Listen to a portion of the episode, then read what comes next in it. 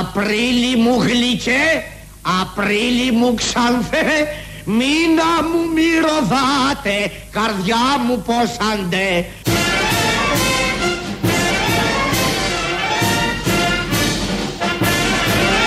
Καρδιά μου πως, καρδιά μου πως αντέχεις μέσα σε τόση αγάπη, σε τόση ομορφιά.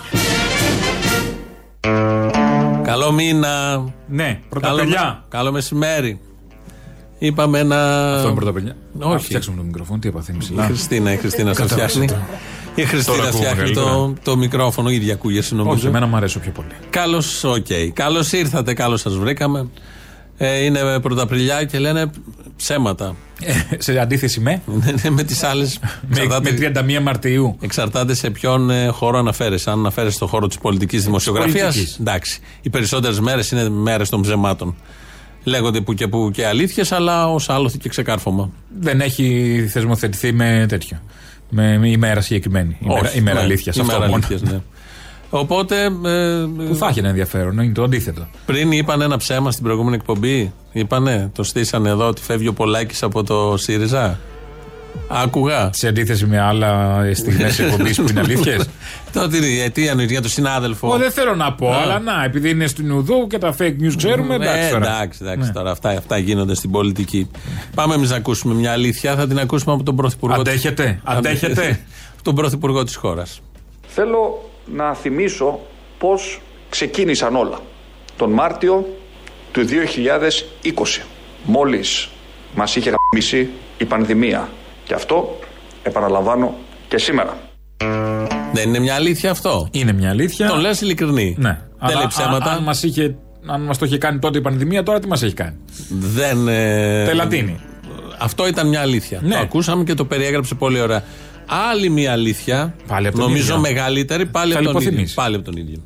Θέλω να θυμίσω πώς ξεκίνησαν όλα. Τον Μάρτιο του 2020, μόλις μας είχε γαμίσει η κυβέρνηση Καρναβάλι. Λέει για την κυβέρνηση Καρναβάλι, δεν λέει για την κυβέρνηση τη συγκεκριμένη. Ναι, δεν είναι και καλά αυτή. Όχι, αν κάποιος νομίζει, η συνειρμή σε αυτή την περίπτωση είναι λάθος. Δεν είναι. Οπότε... Αυτά από τον Κυριάκο Μητσοτάκη. Παρουσίασε χθες το σχέδιο, το ακούσαμε 2-0, το Ελλάδα 2-0. Στο ερώτημα ποιος. Κάτι δισεκατομμύρια θα έρθουν. Αυτός. 2-0. Τη δεύτερη φορά όμως θα το ρωτήσει κάποιος. Και θα έρθουν κάτι δισεκατομμύρια σύμφωνα πάντα με τις διακηρύξεις και αυτά θα πάνε σε όλους τους πολίτες. Το η Ελλάδα 2-0 είναι έτοιμο το πρόγραμμα ή είναι μπέτα. Έτοιμο είναι. Δεν είναι τίποτα στις δοκιμές. Μα τι τερό, είναι κυβέρνηση. Το έχουν βάλει κάτω. Το μελέτησε, το κοστολόγησε και βγήκε το ανακοίνωσε. Επειδή πώς είναι ο Κυριάκος, που ο Κυριάκος είναι μπέτα άνθρωπος. Ναι. Είναι δοκιμαστικό μοντέλο. Δεν είναι το κανονικό, το βλέπετε. Καλά πάει όμως. Θα έρθει και το κανονικό. Πούντο, πότε. Δεν είναι έτοιμο. Περιμένουμε. Δουλεύουμε πάνω σε αυτό. Τόσα χρόνια όμως. Δεν είναι. Και εμείς ψάχνουμε. Τι είναι, εμβόλιο είναι να βγει από τη μια στιγμή στην άλλη. Κάτι που δεν είναι πρωταπριλιάτικο είναι το εξής, ότι έχουμε 148 άτομα εκτός ΜΕΘ, 63 από αυτούς για δεύτερο 24ωρο. Αυτό είναι ένα 20% που είπε και η άλλη κυρία. Δηλαδή ένα 80% που είναι μέσα. Να κοιτάμε το θετικό μέρα. Το θετικό είναι μέσα, ναι. Σε μεθ. Αλλά έχουμε 148 άτομα στην Αττική. Στην Αττική που είναι καλή τύχη τώρα αυτό. Που τα λέγαμε πριν κάνα μήνα ότι είναι και στη Θεσσαλονίκη είχαν μείνει κάποιοι και τα διέψευδαν. Έβγαιναν υπουργοί και λέγαν όχι, το σύστημα έτοιμο κτλ. Τώρα είναι 148 επισήμως. Δεν υπάρχει μεθ για αυτούς. Ενώ είχαν υπερδιπλασιαστεί οι μονάδες εντατικής θεραπείας. Ναι. Ενώ το ξέρανε. Ενώ δεν χρειάστηκε να επιτάξουν μεθ ιδιωτικές. Παρόλα αυτά, παρά από τα αυτά, δεν επιτάσσουμε. Δεν χρειάζεται να επιτάξουμε. Γιατί φτάνουν, έλεγε ο Γεραπετρίτης εδώ. Δεν τα είχε πει την προηγούμενη εβδομάδα. Έκανε το θριάσιο τέτοιος ο Κικίλιας. Ένα νοσοκομείο. Και πάλι δεν φτάνει. Και βγαίνει λοιπόν ο κ. Κοντοζαμάνης που είναι υφυπουργός του Κικίλια, υφυπουργός υγείας. Και στη Βουλή χτες, απευθυνόμενος προς το ΣΥΡΙΖΑ αλλά και σε όλη την αντιπολίτευση και λέει το εξής.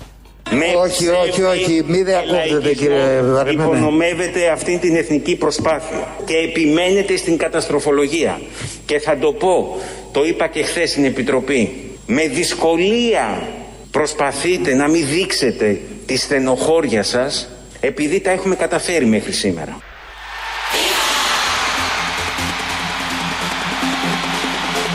Επειδή τα έχουμε καταφέρει μέχρι σήμερα.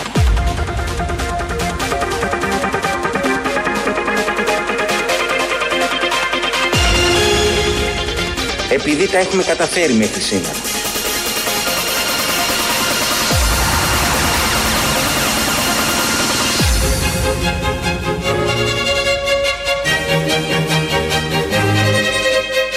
Επειδή τα έχουμε καταφέρει μέχρι σήμερα. Ο Κοντοζαμάνης είναι. Τον ζηλεύουνε. Να το πρωταπηλιάτικό μας. Όχι, δεν είναι. Είναι κανονικό. Δεν παίζουμε εμείς με πρωταπηλιά. Κάθε μέρα εδώ η εκπομπή μεταδίδει ψέματα. Οπότε δεν υπάρχει καμία απολύτως διαφοροποίηση. Μα τι είναι αυτό που λες? Λέει ο Κοντοζαμάνης. Μεταδίδουμε εμείς ψέματα. Εμείς. Ναι. Αυτοί. Εμείς είμαστε καθρέφτης. Α, αυτοί είναι τα ψέματα. Κάθε μέρα αυτά που ακούμε, οι μόνες αληθινές στιγμές είναι τα μοντάζ που κάνουμε εμείς. Αυτά λένε την αλήθεια. Και ο καιρός. Τα δικά τους. Ο καιρός είναι πριν. Είπε ο Κοντοζαμάνης, απευθυνόμενος στην αντιπολίτευση και στο ΣΥΡΙΖΑ, ότι τα έχουν καταφέρει και τους ζηλεύουνε. Και στεναχωριούνται πολύ. Όλο αυτό που βλέπουμε είναι ότι επειδή τα έχουν καταφέρει. Είναι μια επιτυχία. Δηλαδή, ας το γιορτάσουμε. Τα 148 εκτός μεθ είναι τα έχουμε καταφέρει. Που είναι αυτοί οι άνθρωποι, είναι στην τύχη τους. 8.000 νεκροί. Να τους διαβάσει, γιατί δεν ξέρεις ποτέ. Οι 8.000 νεκροί είναι τα έχουμε καταφέρει. Το ότι ανοίγει το εμπόριο τη Δευτέρα με 4.000 κρούσματα και το κλείσαν με 1.000 είναι ότι τα έχουμε καταφέρει. Αυτό δεν είναι δηλαδή... αυτό μια απόγνωση. Δεν είναι ένα σχέδιο μπάχαλο που δεν υπάρχει. Στον αστράγαλο, ούτε καν στον γόνατο. Όχι, είναι ότι δεν αντέχουν άλλο.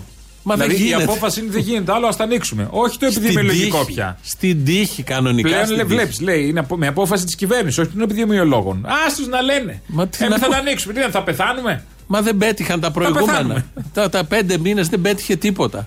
Ανέβαιναν συνεχώς. 5 μήνες κλειστή. Πόσο έκλεισε, με 350 έκλεισε. Πώς ήμασταν τον Νοέμβρη. Κάπου εκεί. Οι διασωληνωμένοι λες. Ναι. Είναι 7.30 τώρα. 400 παραπάνω. Μετά από 5 μήνες lockdown. Μια χαρά. Καλά πήγε. Πολύ καλά πήγε. Νομίζω καλά. Ήρθαν και από είδαν τώρα λένε αυτό. Πάμε να δοκιμάσουμε αυτό.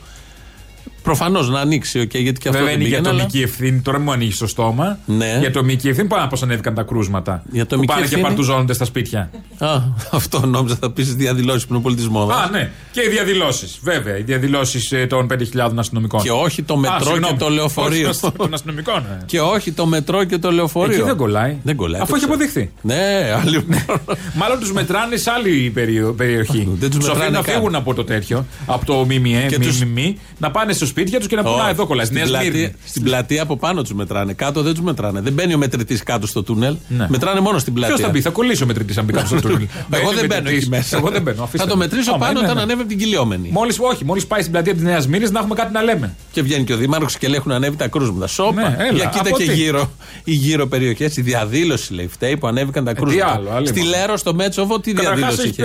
Το Άγιο Όρος. Τι διαδήλωση είχε που έχουμε 30 κρούσματα στο Άγιο Όρος. Τι κάνουν εκεί. Τι κάνουνε. Δεν ξέρω. Ναι, είχε διαδήλωση. Δεν ξέρω. Διαδήλωση πάντως δεν είχε, ξέρεις. Όλα τα άλλα τα είχε. Ξέρουμε. Λες να είναι διαδήλωση στο Άγιο Όρος να μην το πήραμε χαμπάρι. Ξέρω τι κάνουμε. Με τι αίτημα. Να αλλάξει χρώμα στο ράσο. Δεν νομίζω να έχουν τέτοια θέματα. Θα μείνουμε λίγο στον κύριο Κοντοζαμάνη, αφού μας είπε εδώ ότι τα έχουμε καταφέρει και προς την αντιπολίτευση. Άρα και γι' αυτό η αντιπολίτευση θυμώνει και θέλει να πάνε χάλια τα πράγματα κτλ. Το συνέχισε γιατί μίλησε για τα μέτρα. Όλα αυτά τα έξυπνα και τα μη έξυπνα. Πόσο αποτελεσματικά είναι αυτά τα έξυπνα μέτρα. Αυτό ακριβώς. Υπόθηκε επίσης ότι τα μέτρα έχουν αποτύχει. Θα σας θέσω ένα ερώτημα.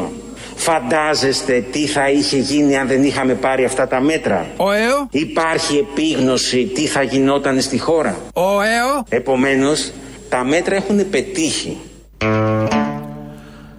Υπάρχει ένα λογικό άλμα. Ένα λογικό άλμα, ναι. Μα τι θα βγάλεις συμπέρασμα. Άρα πετύχανε. Λέω εγώ για τα μέτρα τα δικά μου ότι έχουν πετύχει. Η ζωή, η πραγματικότητα, τα νούμερα λένε άλλα, εντελώς άλλα. Είναι θέμα ανάγνωση. Σου λέει σε άλλες χώρες πεθαίνουν περισσότεροι, εδώ μόνο 8.000, άρα πετύχαμε. Ναι. Τι είναι η ζωή, τι είναι ο άνθρωπος, το Βέλγιο. Το Βέλγιο που ήμασταν. Με το Βέλγιο δεν ακούω συγκρίσεις πια. Πώς πάει το Βέλγιο. Όχι, εμείς πώς πάμε. Δεν έχω παρακολουθήσει. Έχουμε ανέβει, το πλησιάζουμε, να ξέρεις. Πάμε πάρα πολύ καλά. Έξω πάμε καλά. Ναι, μέσα δεν το λες ότι πάμε καλά. Εν τω μεταξύ, στα μέτρα που ανακοίνωσαν είναι ότι τα Σαββατοκύρια καλέ θα επιτρέπεται η διαδημοτική μετακίνηση. Ναι, ευχαριστούμε. Ναι, ότι Τρίτη θα πάει κάποιος κάπου. Σαββατοκύριακο πάει. Να πάει στη θάλασσα να δει λίγο, στο βουνό αν είναι καλός ο καιρός. Μπορεί να χειρεπώ άλλος. Πού Την Τρίτη. Ναι, ναι, θέλω να πω ότι μέσα στην όλη χαζομάρα είναι και αυτό. Ότι Σαββατοκύριακα μπορείτε να πάτε από Δήμο σε Δήμο. Ναι, τις άλλες μέρες κολλάει. Και τώρα πηγαίναμε. Με αυτό πήγα να πω ότι έχει νόημα τώρα. Και τώρα πηγαίναμε. Επειδή δεν έχει νόημα. Δεν είχαν υπολογίσει όλοι αυτοί οι φωστήρες, επιδημιολόγοι, κυβερνητικοί, ότι την κούραση του κόσμου. Αυτό δεν το είχαν υπολογίσει. Είναι ένας παράγοντας πολύ σημαντικός. Δεν παίρνεις μέτρα όταν πρόκειται για κοινωνία, για εκατομμύρια ανθρώπων πρέπει να συμβαδίσουν και να συντονιστούν. Δεν παίρνεις παλαβά μέτρα. Γιατί λίγο να διαλυθεί. Όχι, γιατί έχει χαθεί το παιχνίδι για πάντα. Μα και εσύ πρώτος πρέπει να είσαι σοβαρός για να εμπνεύσεις. Όχι να είσαι κάθε Σαββατοκύριακο σε άλλη τέτοια εκδρομή. Αυτό είναι ένα. Και να είσαι και τις δώρες να λένε: εγώ θα πάω Χανιά, ο κόσμος να χαλάσει. Γιατί να μην πάει. Να πάει. Μα είναι και βουλευτής Χανίων. Ναι, έχει το ελεύθερο καταρχάς ο βουλευτής. Αλλά αυτό, αν έχεις την τσίπα να το πει τηλεόραση, όχι, είναι άλλο θέμα. Με αυτό το ύφος του Τσαμπουκά και του Χαρδαλιά και των υπολείπων. Οι μάγκες της υπόθεσης, τη Μάση Ουσχοίδης που πήγαινε όπου υπήρχαν κρούσματα, πήγαινε και συντόνιζε, πήγαινε στην Πάτρα, άσχετα, δεν ήταν αρμόδιος κουρός. Τώρα δεν πάνε πουθενά, έχουν χαθεί. Πάει και το ύφος το Πολαβαρί και οι μαγκές και ο Σερίφης και θα σας ελέγξουμε τίποτα. Έχει πολύ άλλα θέματα τώρα. Κούρασαν τον κόσμο, κατέστρεψαν τον ιστό της κοινωνίας, κατέστρεψαν τα μέτρα τους. Που μας αφορούσαν και όλους μας και τώρα όποιον πάρει ο χάρος. Όποια εμπιστοσύνη μπορεί να τους είχε κάποιος στο πρώτο lockdown και λίγο μετά. Με όλο αυτό το αλλοπρόσαλο των μέτρων, τα συνεχή μέτρα, τα έξυπνα, τα πιο έξυπνα και όλα τα υπόλοιπα, κατεστράφει όλη αυτή η ιστορία και τώρα πηγαίνουμε με το σταυρό στο χέρι και ο Θεός να βοηθήσει. Ναι. Όποιος πιστεύει σε αυτόν και αν υπάρχει ο καθένας. Ναι. Θεός. Το τέλος όμως, όπως είπε ο Χαρδαλιά, με άλλη λέξη. Να παίξουμε ρουκζούκ. Με άλλη λέξη, πώς μπορεί να το πω, Χαρδαλιάς. Είναι πίσω μας. Όχι, το τέλος. Είναι μπροστά. Έρχεται. Όχι, αλλιώς. Πέφτουμε. Θα ακούσουμε τώρα. Η πανδημία συνεχίζει να δείχνει τα δόντια της. Υπάρχει μεγάλη πίεση στο σύστημα υγείας. Γι' αυτό χρειάζεται προσοχή σε αυτό το τελευταίο μίλι της δύσκολης διαδρομής. Αγαπητοί μου συμπολίτες, το τέλος της μάχης ενάντια στην πανδημία είναι πλέον ορατό. Κόσμο ακούω και κόσμο δεν βλέπω. Το τέλος της μάχης ενάντια στην πανδημία είναι πλέον ορατό. Ελεήστε τα όματα! Το τέλος της μάχης ενάντια στην πανδημία είναι πλέον ορατό. Πώς τα βλέπεις λοιπόν, φίλε μου Αρίστο? Μαύρα και άραχλα, πώς θα τα δει καλέ τον καβάζι. Λοιπόν, είναι ορατό το τέλος. Ορατό. Στη μάχη ενάντια στην πανδημία. Νομίζω οφείλουμε αύριο να το κάνουμε ένα μοντάζ. Το τέλος είναι ορατό. Να κόψουμε το ενδιάμεσο, γιατί αυτό. Το τέλος όντως είναι η πρώτη φορά τόσο ορατό όσο δεν ήταν ποτέ. Επειδή ήταν Πρωταπριλιά, είπα να μην το κάνω, αλλά από αύριο μπορούμε να το βάλουμε κανονικά. Εν τω μεταξύ, κρίνει σκόπιμο ο Χαρδαλιάς να επαναλάβει ότι το τελευταίο μίλι, είμαστε το τελευταίο μίλι. Πάλι. Το τελευταίο χιλιόμετρο. Πραγματικά. Αλλάξτε ατάκα. Δεν έχει ένα στο επιτελείο. Το τελευταίο μίλι, όταν το συζητάς 3 μήνες, δεν είναι πια μίλι. Το είπε ο Κυριάκος Μητσοτάκης. Το επανέλαβε ο τότε ο Ταραντήλης, το επανέλαβε η Πελώνη. Ο Κικίλιας ότι κοπιάρει και ότι πιάσει από διαφημίσεις, τηλεόραση, ραδιόφωνο τα λέει. Ο γιατρός. Το ξεχάσει. Επιστήμονα. Πρέπει να δούμε ένα θέμα ποιοι μπαίνουν στην ιατρική. Αυτό είναι ένα. Τις βάσεις, παιδιά, να πούμε για τις βάσεις. Βάλτε αστυνομικούς στις σχολές να μην μπαίνουν τουλάχιστον αυτοί. Να ελέγχουν οι αστυνομικοί. Αυτό που είναι στα πανεπιστήμια, με αυτή την έννοια. Με face control. Ναι. Ο αστυνομικός. Δεν κάνεις αγάπη μου εσύ για φύγε. Θα σε κρίνει ο αστυνομικός. Ποιος θα μπει και πήγαινε για δικηγόρος, πήγαινε για. Ο Καλάκα. Μηχανικός. Το σώμα της αστυνομίας επιτέλους να έχει. Θα έρθουμε στα της αστυνομίας και στη φρουρά του Φουρθιώτη μετά τις διαφημίσεις. Καλά, γιατί τώρα έχουμε. Την αστυνομία, άλλο τσίρκο. Γιατί άλλο τσίρκο. Εγώ πολύ λογικό μου ακούστηκε. Δεν βγάλανε ότι δεν έχει φρουρά ο Φουρθιώτης. Σε λίγο, όχι τώρα. Υπάρχει μια. Spoiler. Κάνω ένα spoiler για μετά. Κικίλιας λοιπόν, λέει χθες ο Κικίλιας, ήθελε να μας εφιστήσει την προσοχή και το είπε έτσι, αλλά εμένα μου ήρθαν συνειρμοί.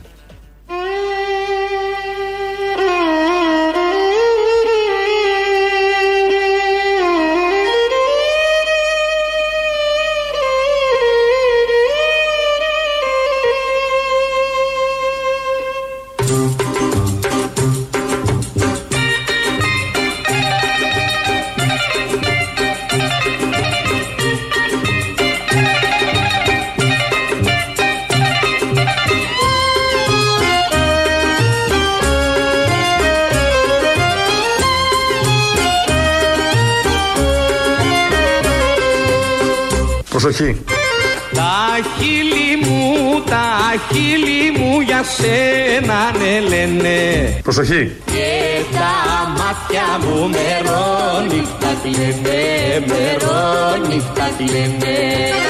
Προσοχή. Να ξαναρθείς κοντά μου. Προσοχή. Μέσα στην αγκαλιά μου.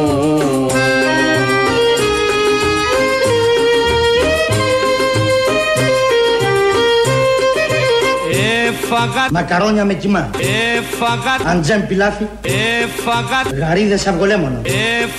Μπαρμπούνια τηγανιτά. Γίγαντες γιαχνί. Σκατά. Μ' αρέσει που ξέρεις και καλοτρός. Σκίζω τα βουνά και παντού ρωτάω. Ρε είσαι τρελός ρε. Αυτό ρωτάει. Ναι. Πρέπει να τελειώσει κάπως και να φρενάρει. Δεν θα τελειώνει ποτέ. Λοιπόν, μόλις με ακολούθησε ο λογαριασμός φιστίκι αράπικο official. Είναι το official. Στο Instagram. Ναι, είναι το official. Είναι το official, okay. Είχα ένα άλλο, αλλά ήταν μάλλον fake. Όχι, όχι. Να είναι το, πώς λέμε, Ελληνοφρένια official. Ναι, ναι, ναι. Είναι αλλιώς. Σε ακολουθεί, δηλαδή, το φιστίκι με σήμα, τι εικόνα έχει, τι εικόνα. Δεν θες να ξέρεις. 200 χρόνια, σημαίες ελληνικές και τέτοια. Α, και τέτοια. Α, κρίμα, και φάνηκε ότι έχει χιούμορ. Ναι, δεν μπορεί. Εκτός αν το κάνει από χιούμορ. Μηδέν δημοσιεύσεις, τρόλ θα είναι από ό,τι βλέπω. Εντάξει, εντάξει. Είναι από αυτούς που μπαίνουν τώρα τα 060, τα καινούργια. Τα 060, δεν πειράζει, παιδιά. Ο μισθός σου καλός είναι. Επειδή εδώ αντικαταστήσαμε, είναι η προσοχή του Κικίλια και αντικαταστήσαμε τη λέξη προσευχή. Αλλά επειδή πρέπει να κάνουμε προσευχή. Α, τι θα κάνουμε. Προσευχή. Τώρα όλοι μαζί. Ναι, όλοι.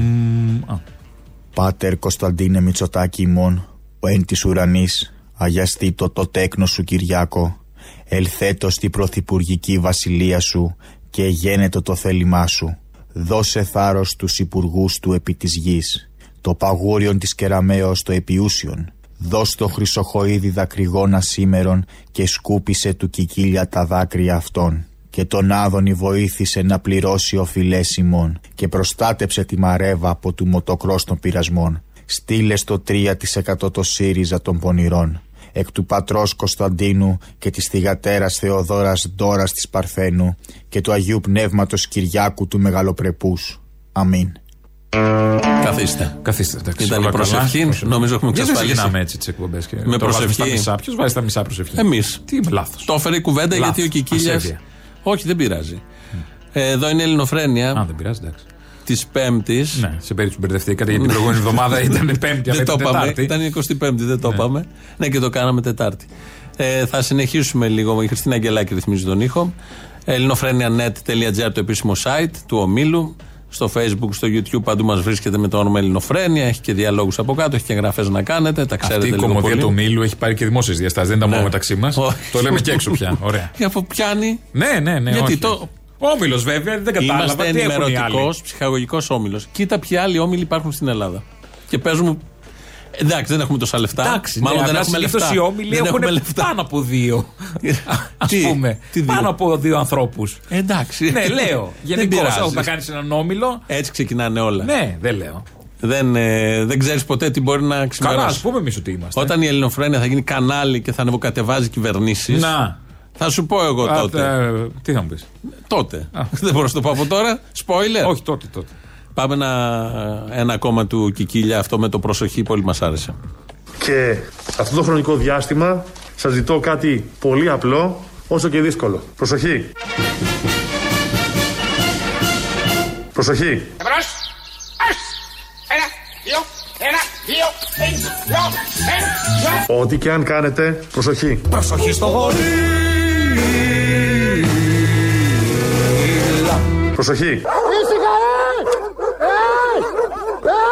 Όπου και αν πάτε, προσοχή! Ξεφυτρώνει μπροστά μου μια ελιά! Προσοχή! Κάνε άκρη! Κάνε άκρη! Όπως και αν κινηθείτε, προσοχή! Προσοχή, κίνδυνος! Προσοχή, κίνδυνος! Προσοχή! Κάικα! Προσοχή! El diablo! Δικαιολογάστο! Το El diablo! Σας ζητώ κάτι πολύ απλό, όσο και δύσκολο. Προσοχή! Πρόσεξε μωρή κακούργα, μη μας το ρίξεις με τα καμώματά σου. Προσοχή! Μην κινείστε! Ακίνητοι! Προσοχή! Πιο δυνατά! Να ειδονίζετε το έδαφος ακίνητοι. Εκινήθεις. Γιατί εκινήθεις? Δεν κινείται ουδής. Προσοχή! Αυτά λοιπόν με τον Κικίλια και την προσοχή του, παράγγελμα. Και να σταθούμε προσοχή και να μην κινηθούμε. Παλιός Χαρικλίν από τους καλούς. Και το εκινήθης και όλα τα άλλα. Θα πάμε σε διαφημίσεις. Όλοι οι δίσκοι ήταν καλύτεροι από τους καλούς. Όλοι, ναι, τα παλιά ήταν όλα τέλεια. διαφημίσεις και εδώ είμαστε σε λίγο.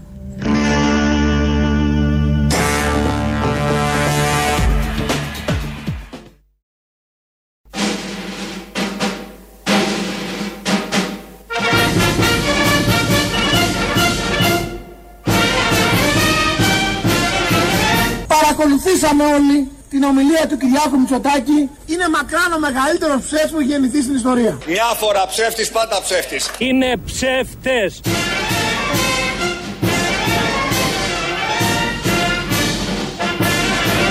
Πρώτα απ' όλα, κύριε Πρόεδρε, να σας πω το εξής. Ότι ο Τσίπρας είναι ψεύτης. Είναι ψεύτες. Ότι ο Τσίπρας είναι ψεύτης. Από ιδεολογία. Από ιδεολογία. Γιορτάζουν τα παιδιά. Κι άλλοι πολλοί. Ναι, αλλά αυτή είναι πιο σύγχρονη. Αυτή που είναι η επικεφαλής. Ναι, ναι, η μπροστά. Ναι, ναι. Η βιτρίνα. Όχι, ενώ και άλλες βιτρίνες παλιότερες. Ναι, ο προηγούμενος, ο νυν και ο μελλοντικός, αν τα πράγματα. Σκεραλοδρομία ψέματος, θα έλεγες. Και όχι μόνο. Ναι. Να ήταν μόνο το ψέμα. Και αρπαχτής. Δηλαδή, αν ήταν αποτελεσματικοί, άντε θα τους συγχωρούσαν και πέντε ψέματα.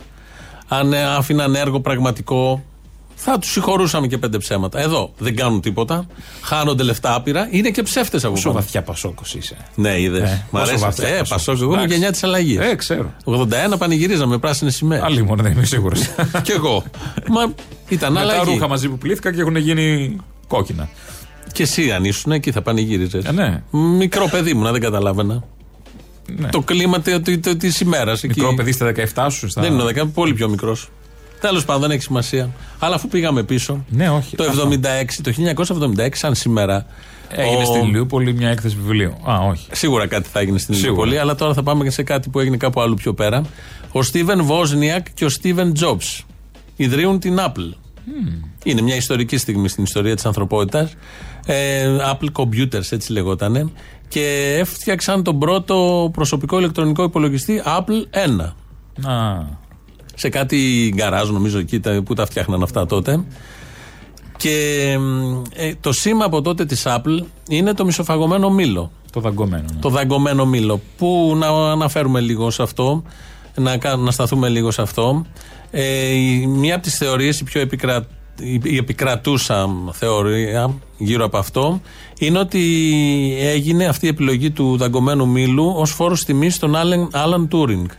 Ο Άλαν Τούρινγκ ήταν Βρετανός, στο δεύτερο παγκόσμιο πόλεμο, είχε φοβερή συνεισφορά στην νίκη των αντιναζιστικών δυνάμεων, γιατί είναι ο άνθρωπος που έσπασε τον κώδικα Enigma, την κωδικοποίηση δηλαδή που χρησιμοποιούσαν οι Ναζί του Χίτλερ, και κατάφερε να σπάσει αυτό τον κωδικό και έδειχνε τον κώδικα και έδινε στους Βρετανούς, Βρετανός και ο ίδιος, πληροφορίες, και ξέραν οι Βρετανοί από πριν και οι σύμμαχοι πού θα κινηθούν οι ναζιστικές γερμανικές δυνάμεις. Φοβερή προσφορά του. Υπάρχει μια ταινία σχετική, δεν θυμάμαι καθόλου τον τίτλο, είναι πολύ ωραία ταινία. Έχει ενδιαφέρον το τέλος του Τούρινγκ. Έχει να κάνει με μήλο, κάτι. Έχει να κάνει με μήλο. Θα καταλήξουμε με το. Ναι, προφανώς. Ναι. Μετά, 10 χρόνια μετά. Ο Τούρινγκ ήταν ομοφυλόφιλος. Βρέθηκε αντιμέτωπος το δεκαετία του 50, τώρα 51, 52, 53. Βρέθηκε αντιμέτωπος με την κοινωνική κατακραυγή στην Βρετανία. Εξαναγκάστηκε, τότε έτσι προβλεπότανε, προκειμένου να γλιτώσει τη φυλακή, να δεχτεί μια θεραπεία. Τους κάνανε θεραπεία ενέσεων ιστρογόνων, που θα κατέστηλαν, υποτίθεται, την ομοφυλοφιλία του. Η θεραπεία γυναικείων ορμονών διέλυσε σωματικά και ψυχολογικά τον ίδιο, το σπουδαίο αυτό επιστήμονα. Και με αποτέλεσμα να πεθάνει ο ίδιος, δάγκωσε ένα δηλητηριασμένο με κυάνιο μήλο στις 7 Ιουνίου του 1954. Και δίπλα στο κομοδίνο του θανάτου του υπήρχε το δαγκωμένο μήλο. Έτσι λοιπόν αυτό έμεινε και γι' αυτό είναι το δαγκωμένο μήλο της Apple στα κινητά και παντού. Στα κινητά και παντού. Γιατί είναι ωραία ιστορία, εμένα μου αρέσει. Γιατί ωραία ιστορία, ναι. Πάντα, είναι και ωραία ιστορία και του Τούρινγκ. Ναι. Που είναι ένας τεράστιος επιστήμονας που προσέφερε. Δεν είναι επίπεδου εδώ των δικών μας των γιατρών. Αλλά λέω. Κάτι έκανε και αυτός τότε και έσπασε. Όπως από τότε. Ο Κικίλιας επιστήμονας. Είχε φτιάξει και μια μηχανή. Είχε φτιάξει μια μηχανή που τα επεξεργαζόταν όλα αυτά. Δηλαδή δεν ήταν μόνο διάνοια στο μυαλό, και είχαν κατασκευάσει και μηχανή. Δεν θυμάμαι αυτή την ταινία πραγματικά. Πάντως και ο Αδάμ έτσι την είχε πατήσει κάπως. Με ένα μήλο. Με ένα μήλο, λέω. Δαγκωμένο. Ναι. Ωραία. Λοιπόν, πολύ καλός ο παραλληλισμός. Εντάξει, όχι, να μην ξεχνάμε και τα πατροπαράδοτα. Η ελληνική αστυνομία είχε φρουρά στον Φουρθιώτη. Βεβαίως. Βοά ο τόπος. Γιατί? Πρώτος. Ξεκινάμε γιατί. Έτσι. Γιατί έτσι γουστάρουμε, Αποστόλη. Μήπως επειδή κινδυνεύει την τρομοκρατία από τους συντρόφους του Κουφοντίνα που πήγανε στο στρατό να σκοτώσουν. Είναι η αστυνομία του Χρυσοχοίδη και κάνει ό,τι γουστάρει. Ό,τι γουστάρει πραγματικά.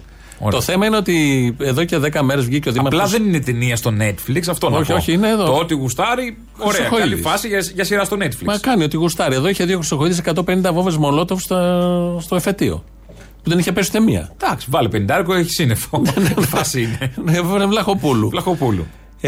Πολλά μπορεί να δει. Ο Δήμαρχος Ραφίνας το πρωτοκατήγγειλε αυτό, ότι έχει αστυνομία εκεί φρουρά ο Φουρθιώτης. Το διέψευσε η αστυνομία.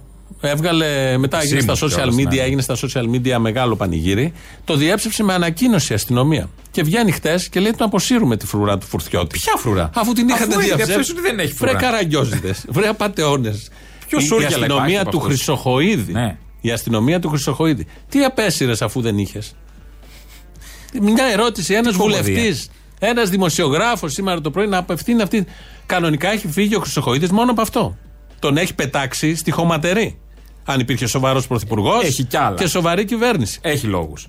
Αλλά και μόνο αυτό, από αυτό που είναι ένα ψέμα σε άλλες χώρες του δυτικού κόσμου. Γι' αυτό το λόγο φεύγει κάποιος. Είπα ψέματα. Και για ένα θέμα πληρώνουμε όλοι εμείς, εσείς όλοι πληρώνουν να φυλάνε αυτόν, τον όποιον. Γιατί το ρόλο αυτό? Ο Δήμαρχος Ραφίνας που εμπλέκεται. Γιατί κάπου εκεί μένει και τα βλέπε. Και τα είπε ο άνθρωπος.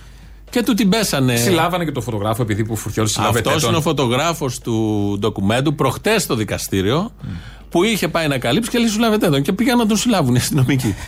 Καλά πάει. Και χτες έκανε αγωγή μήνυση στον Βαξεβάνη και στον Πολάκη. Και θεωρητικώς έπρεπε να κινηθούν οι αστυνομικές δυνάμεις να συλλάβουν τον Βαξεβάνη και τον Πολάκη. Τον βουλευτής, γιατί το ζήτησε ο Φουρθιώτης. Γιατί όλο αυτό ήταν ένα ψέμα. Και βγαίνει η αστυνομία χθες και λέει: ναι, τους αποσύρουμε. Τους απέσυρε. Δηλαδή φιλούσαν μέχρι χθες. Και είναι αφύλακτος τώρα ο Φουρθιώτης. Είναι αφύλακτος.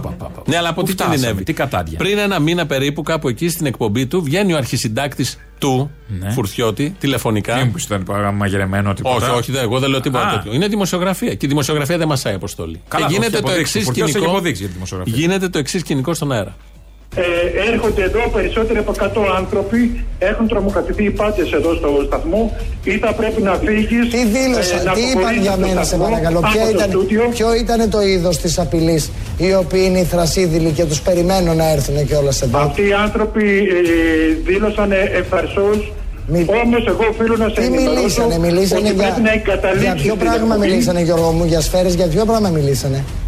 Είπαν ότι έρχονται εδώ και θα τους σκοτώσουν. Αυτό το είπαν ευθέως. Θα σε γαζώσουν όπως γάζωσε ο Κουφοντίνας τα θύματα του. Μία από τις εκφράσεις τους και τις απειλές τους ήταν αυτές. Εγώ θέλω να πω το εξής, επειδή εγώ το έχω δηλώσει πάρα πολλές φορές, ότι δεν τρομοκρατείται δημοσιογραφία. Μένω, σε παρακαλώ πάρα πολύ, πρέπει να αποχωρήσεις από την εκπομπή. Θα πρέπει να φύγεις από το στούντιο, γιατί αυτοί οι άνθρωποι πλησιάζουν περισσότερο. Όπως είπαμε, από 100 που πήραν τηλέφωνα, θα πρέπει, σε παρακαλώ θερμά, να αποχωρήσεις από την εκπομπή.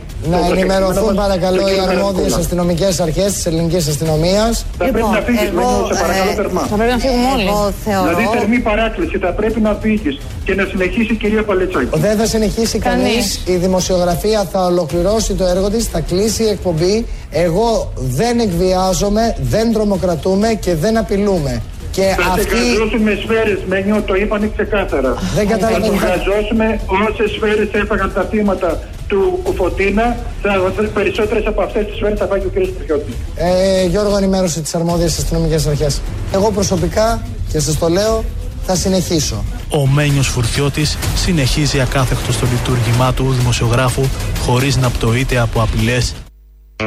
Εντάξει, δεν φημώνει τη δημοσιογραφία. Τι έχουμε ζήσει. Κυρίως η δημοσιογραφία του Φουρθιώτη. Όλα αυτά είναι πραγματικά εντωμεταξύ. Δηλαδή δεν το σκέφτηκε κάποιος σεναριογράφο στο βάλει ο Καπουτζίδη σε ένα σύριαλ. Όχι. Ωστόσο, καλογραμμένο το κειμενάκι. Το κειμενάκι κακοπεγμένο όμως.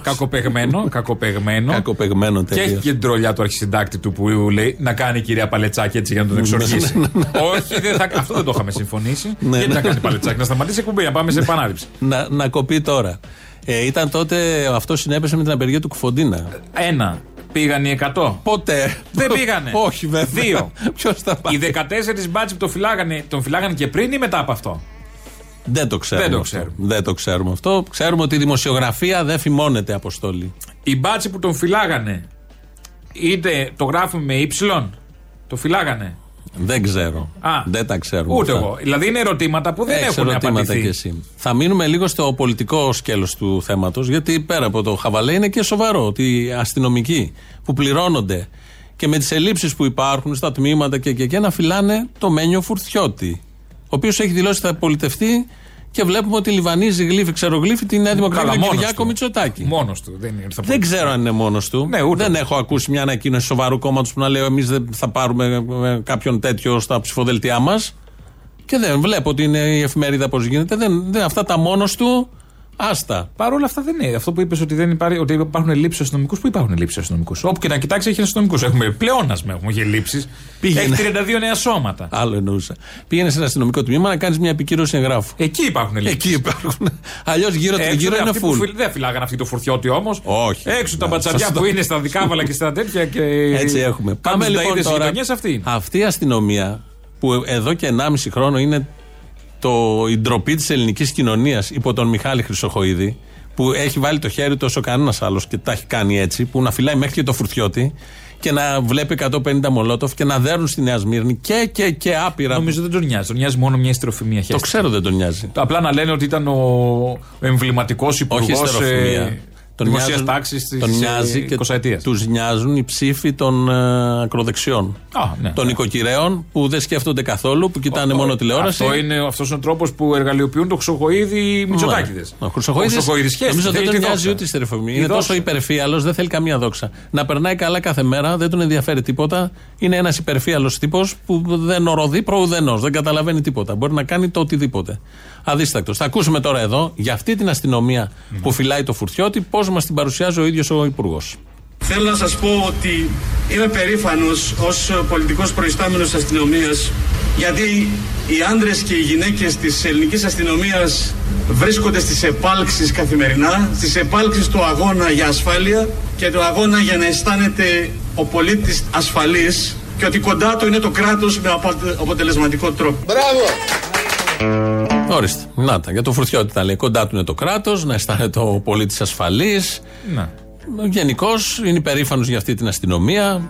Πράγματα. Πάντως έχει πει ότι έχουμε μία από τις πιο καλές αστυνομίες της Ευρώπης. Πιο ισχυρές και τα λοιπά. Και πιο ήπιες. Και αυτό ισχύει. Ούτε πλαστικές σφαίρες. Και ότι περνάνε από ψυχομετρικά τεστ. Όλα ισχύουν. Καλά, όλα αυτά ισχύουν. Δεν θυμάμαι την αναλογία αναπολίτη. Είναι 14 μπάτσια αναπολίτη. Και μια BMW τεθωρακισμένη. Άμα είναι έτσι, θέλω να πω κάτι λάθος έχουμε κάνει εμείς.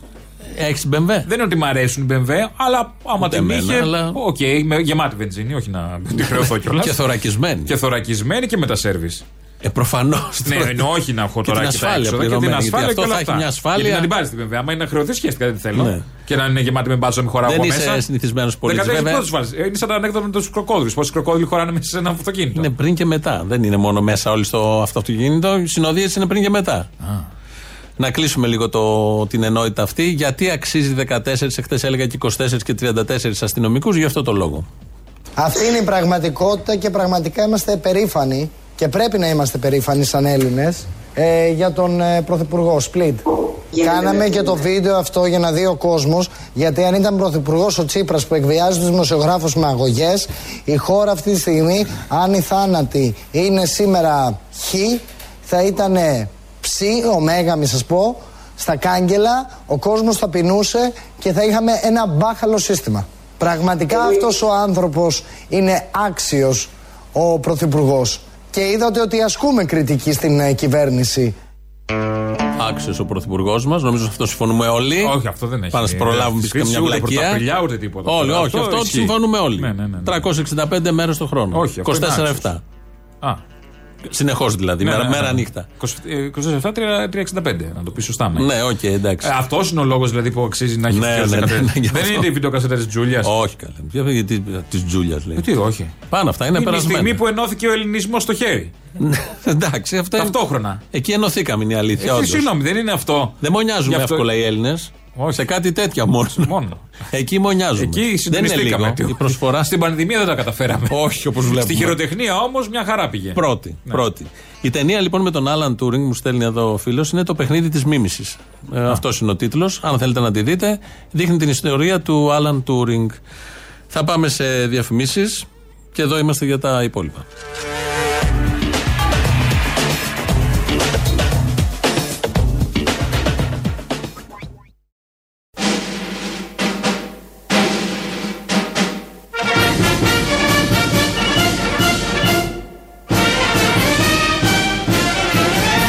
παρακολουθήσαμε όλοι την ομιλία του Κυριάκου Μητσοτάκη. Είναι μακράν ο μεγαλύτερος ψεύτης που έχει γεννηθεί στην ιστορία. Διάφορα ψεύτης, πάντα ψεύτης. Είναι ψεύτες.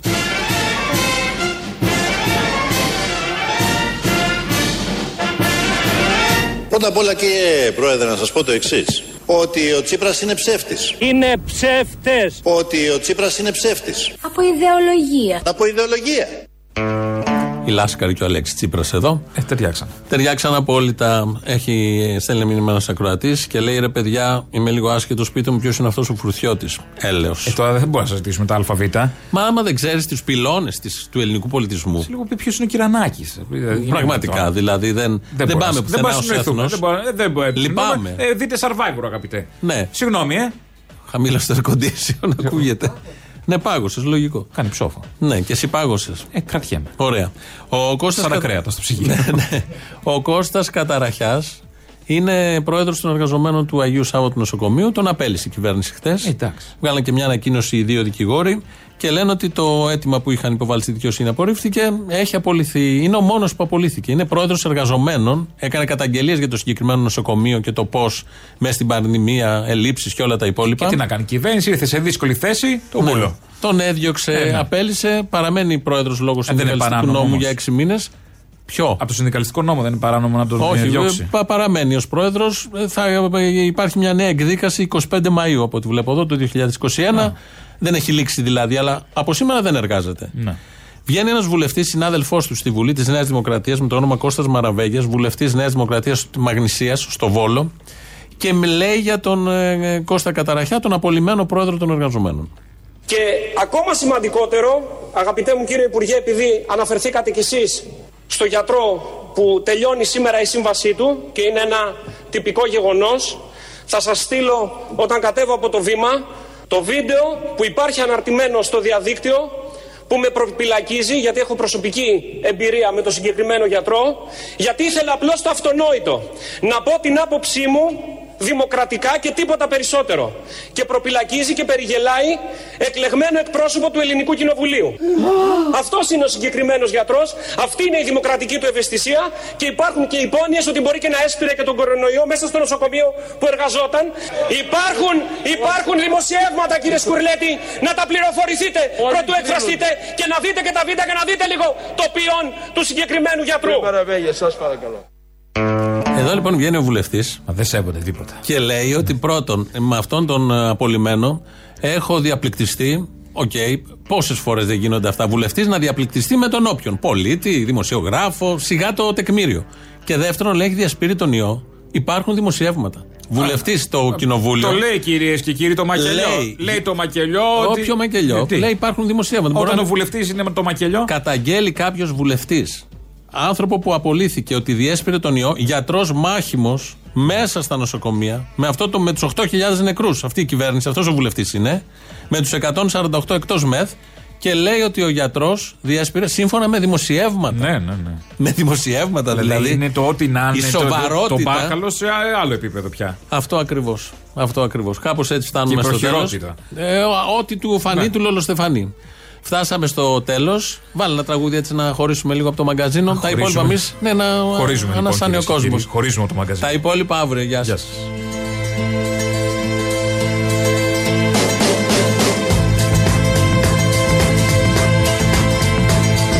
A tenement, a dirty street, walked and worn by shoeless feet, in silence long and so complete, watched by a shivering sun. Old eyes in a small child's face, watching as the shadows race through walls and cracks and leave no trace, and daylight's brightness shone. The days of Pearlie Spencer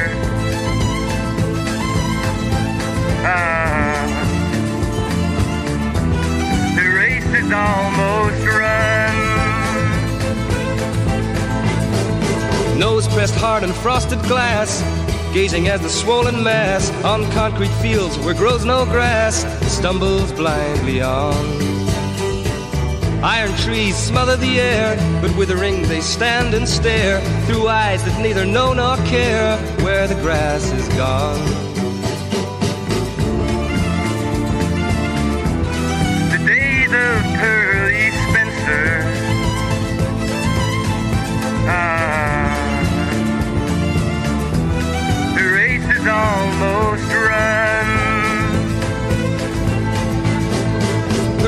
Is your milk white skin?